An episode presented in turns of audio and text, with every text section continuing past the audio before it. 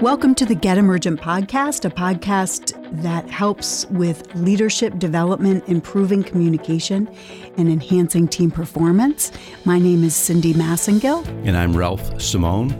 And today we're talking about creating a culture of commitment and accountability at all levels of the organization.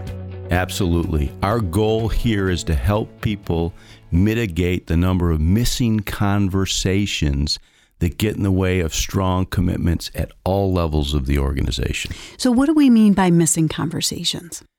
I'm, I don't follow up with my boss who has had something sitting on his or her desk for weeks that's holding me up from executing an important part of my job or project. And I'm afraid to call them on it. I'm afraid to say, hey, you missed your commitment. What's up?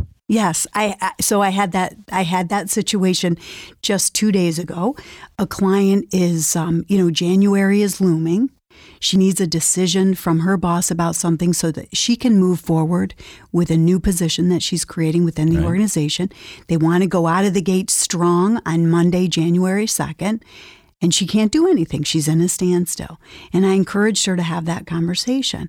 But her resistance was that she had asked about it a couple of times, and the decision maker is wants to hold off, wants to hold off. So I encouraged her to have the conversation in a different way, add a little bit of humor, go about it in a different way. We got to have these conversations. It's affecting our own performance. Absolutely. And I think, it, you know, if uh, we've talked about this before, if we had a nickel for every time somebody told us, well, you know, but it's my boss, and how can I have that conversation? We wouldn't be having this conversation, right? We'd be rich. What we need to do, though, is we need to find a way to help people frame these conversations and have them because this is very important culturally. It is not about, you know, do as I say. People are going to do as we do as leaders. And uh, I like to say that nobody's above the law, but that's not even what we're talking about. Nobody is above driving for a culture of commitment and performance. And, and we want to be able to help all people at all levels have these conversations in a constructive and impactful way. This is about managing up. Absolutely. Right. Managing. We're not just managing downward to our direct reports. We also have, as leaders, it's inherent in our commitment as leaders to be managing up as well as sideways, as well as down. So, what are we hearing? Why is this so difficult for people? Of one idea. I think it's really difficult to give your boss feedback, especially feedback on something that's hindering your performance. I mean, that's why it's important is we need to give this feedback if it is hindering our performance, but I think people have a hard time giving their boss feedback. Well, you know, it's interesting, right? When we we've done work with the emotional intelligence 360 feedback, right? And uh, in much of the research, they say that the higher up people go in an organization, the least amount mm-hmm. of meaningful feedback they get. So I think we we actually need to be more aggressive with counterbalancing this lack of feedback because at some level it's got to be impacting performance. And they have blind spots. We all have blind spots. The I'll tell you the other thing that um, I think is important in this whole manage up or the missing conversations is that um, people aren't sure how to share their ideas, and they may not be heard either. But they want to they want to share their ideas to influence a decision, a project, or something that's going on. How do they do that? How do they how do they share their ideas with people who they look up to? higher up in the organization. I think part of it, and they need to practice. But I think the other part is how would you share those ideas if you were if you were sharing them with a peer, with a direct report, you know, with a friend. And I think we have to work at demystifying this paradigm uh, that it's got to be harder to share those ideas of influence or even dissatisfaction or even calling your boss on the carpet and calling on the carpet is probably the wrong language, but asking them, how about that commitment you made to me to get this to me by uh, tomorrow. How, are you making out, right? Mm-hmm. Being able to do that. So I think we have to demystify it a little bit for people. And you reminded me, I think uh, uh, the third the third issue that people have with, or the third challenge with managing up, which you, you just prompted my mind, was um, what happens when I how do I disagree with management? How do I disagree or, or, share my dissatisfaction at a decision that was made? Yes, this seems to be a theme this week. So I'm not a team player if I disagree, mm-hmm. or I'm not a team player if I question an idea that you had as my boss. And I think it's just the opposite. Being a team player means expressing both your satisfaction in is pointing things out, perhaps, as you said earlier, blind spots. I think that we, we, we owe it to ourselves and to our managers, our bosses, and the organization. And, and, and that doesn't mean you don't get behind something that perhaps you didn't totally agree with. But if, you, if you're not heard and if you don't have a, an opportunity to process it, I think it's harder to buy in and to get on board. Mm-hmm. So let's go back to the first one the feedback. Um, you know, I have an idea about how you give feedback to your boss. One of the ways that you can do that, I think, really effectively, is to connect the feedback to how it's influencing your own performance. Mm-hmm. The boss likes to hear about performance. Absolutely, they're focused on performance. Um, you know, there's there's some there's some things that we always have to keep in mind when we have these conversations. Being respectful, practicing a little bit of empathy, understanding that we might not have all the all the information that the um, people at a higher level of an organization might have some details that we may not be privy to. But outside of that, connecting, offer, making a request, basing it on uh, in the spirit of improving performance. I think that's spot on, and I think those guidelines, those tips, are excellent for anybody that's having a follow up conversation around a miscommitment or around performance. Uh, we, we, teach in one of our courses um, around communicating clearly a four step process. You know, an introduction, one to two sentences about I'm following up on a on a request I made of you uh, two weeks ago and giving examples. That time has passed. I don't have the information. Here's how it's impacting my performance, maybe even tying it to the larger organizational performance. Uh, you know, making another request. When do you think you could have it to me, or what else can we do to move this forward? And I think you know, framing the the conversation that way, it's it's really targeted at performance. You're not jamming anybody up. You're just looking to make sure uh, what gets committed gets done. You just want to get your job done. Yeah. Right? You want to. And I think your your manager, uh, your boss would want you to get your job done as well. And I don't think they'd want to be the impediment to that. I had a client tell me, you know, my boss is late to all our team meetings. And I said, well, have you made a request of them to show up on time or change the times of the meeting. And they looked at me like I was sideways. But, you know, just simple things like that. You can make that request. You can offer, you know, it's not just what you say, but how you say it, right? Absolutely. I mean, there's a, there's a, um, bedside manner when giving feedback to anybody that helps them hear the message. But but even talking about the, the late, the impact it's having is there are people, myself included, that perceive that this isn't as important to you. Mm-hmm. And, and if and if that's not what you're trying to convey, how could we set this thing up so that you can be there on time? Uh, I, I, just think that these are the conversations we, we've got to mitigate the number of missing conversations, and and we, we can't let our perception of chain of command or rank get in the way. I, I, I, remember a story, and I told this the, the, other day when I was at Coopers and Lybrand, and um, I was running a project, and I needed information from like the guru of this um, process worldwide, who and he sat in New York City. Well, I didn't know enough to know that I, I couldn't just call him and ask for it. So I did.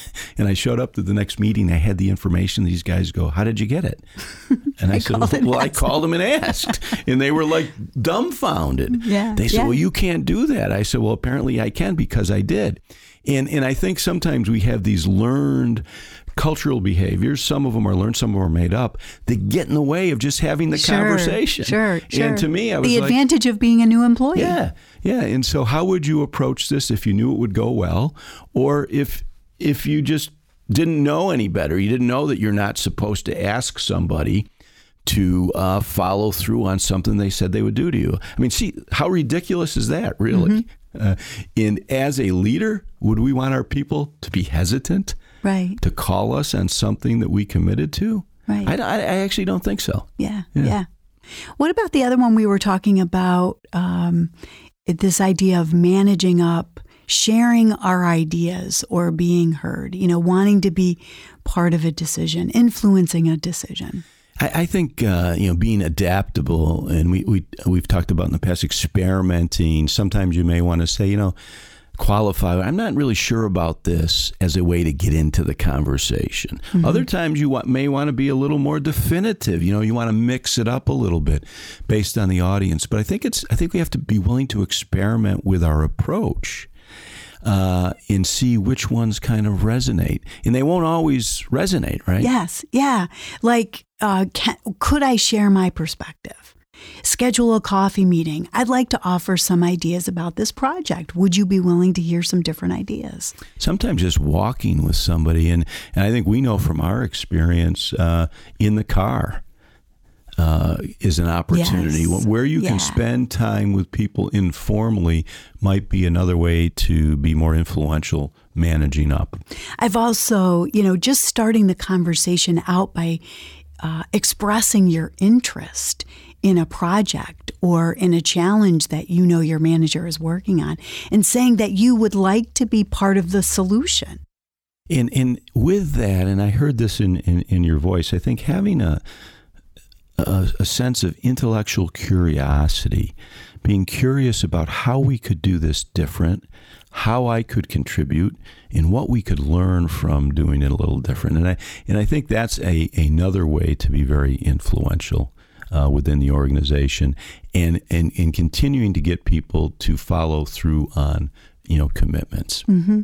Let's talk about the last one expressing dissatisfaction about a, a decision that was made. You know, how do you how do you do that so that you can share you know i think if the decision's already made chances are that it's not going to change but you still feel a desire to share your opinion to perhaps make an impact in future decisions that are similar. So I'm not sure I've ever actually figured this out mm. in a way that I'm totally comfortable with.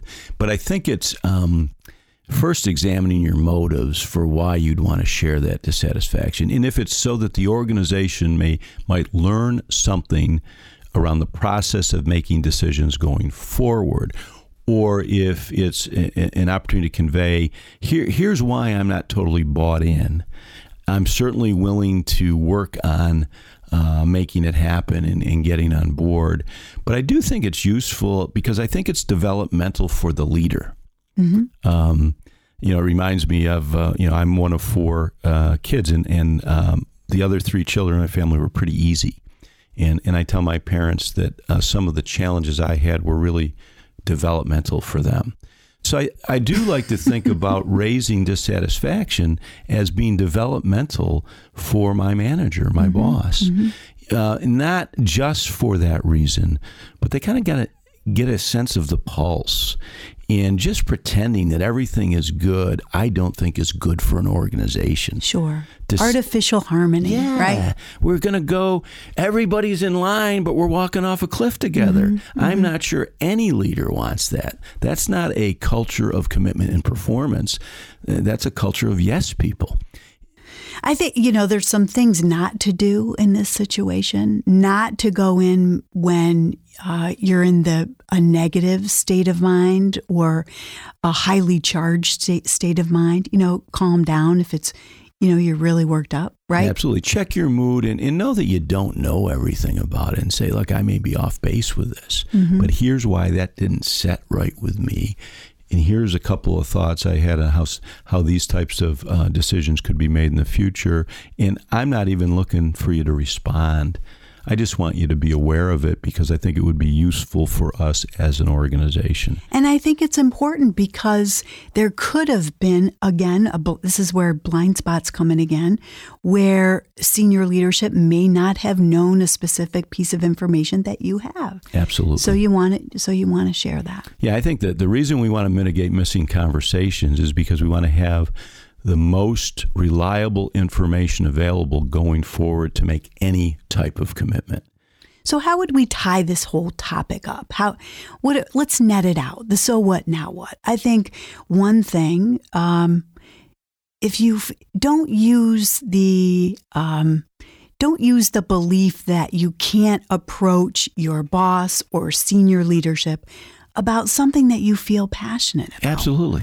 That should not be a that should not be a reason. Don't use rank to not have a conversation. I, I think first and foremost, and if you're using that, find a peer, find a coach, find a mentor who can help you uh, through that barrier or roadblock. A- absolutely. Mm-hmm. And then, you know, check your motive and, and give the feedback in a way of moving the organization forward in a positive direction. Mm-hmm. And I think we talked about following the four step process introduction, examples, impact, and action. You know, have a have a method, have a methodology, have a process to, to, to share, and then be adaptable.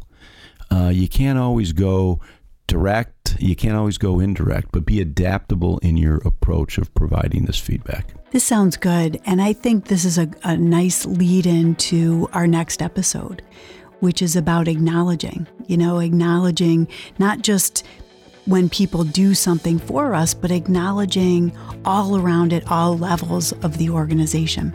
So let's use that as our next episode. Absolutely. So we'll see you next time on Get Emergent.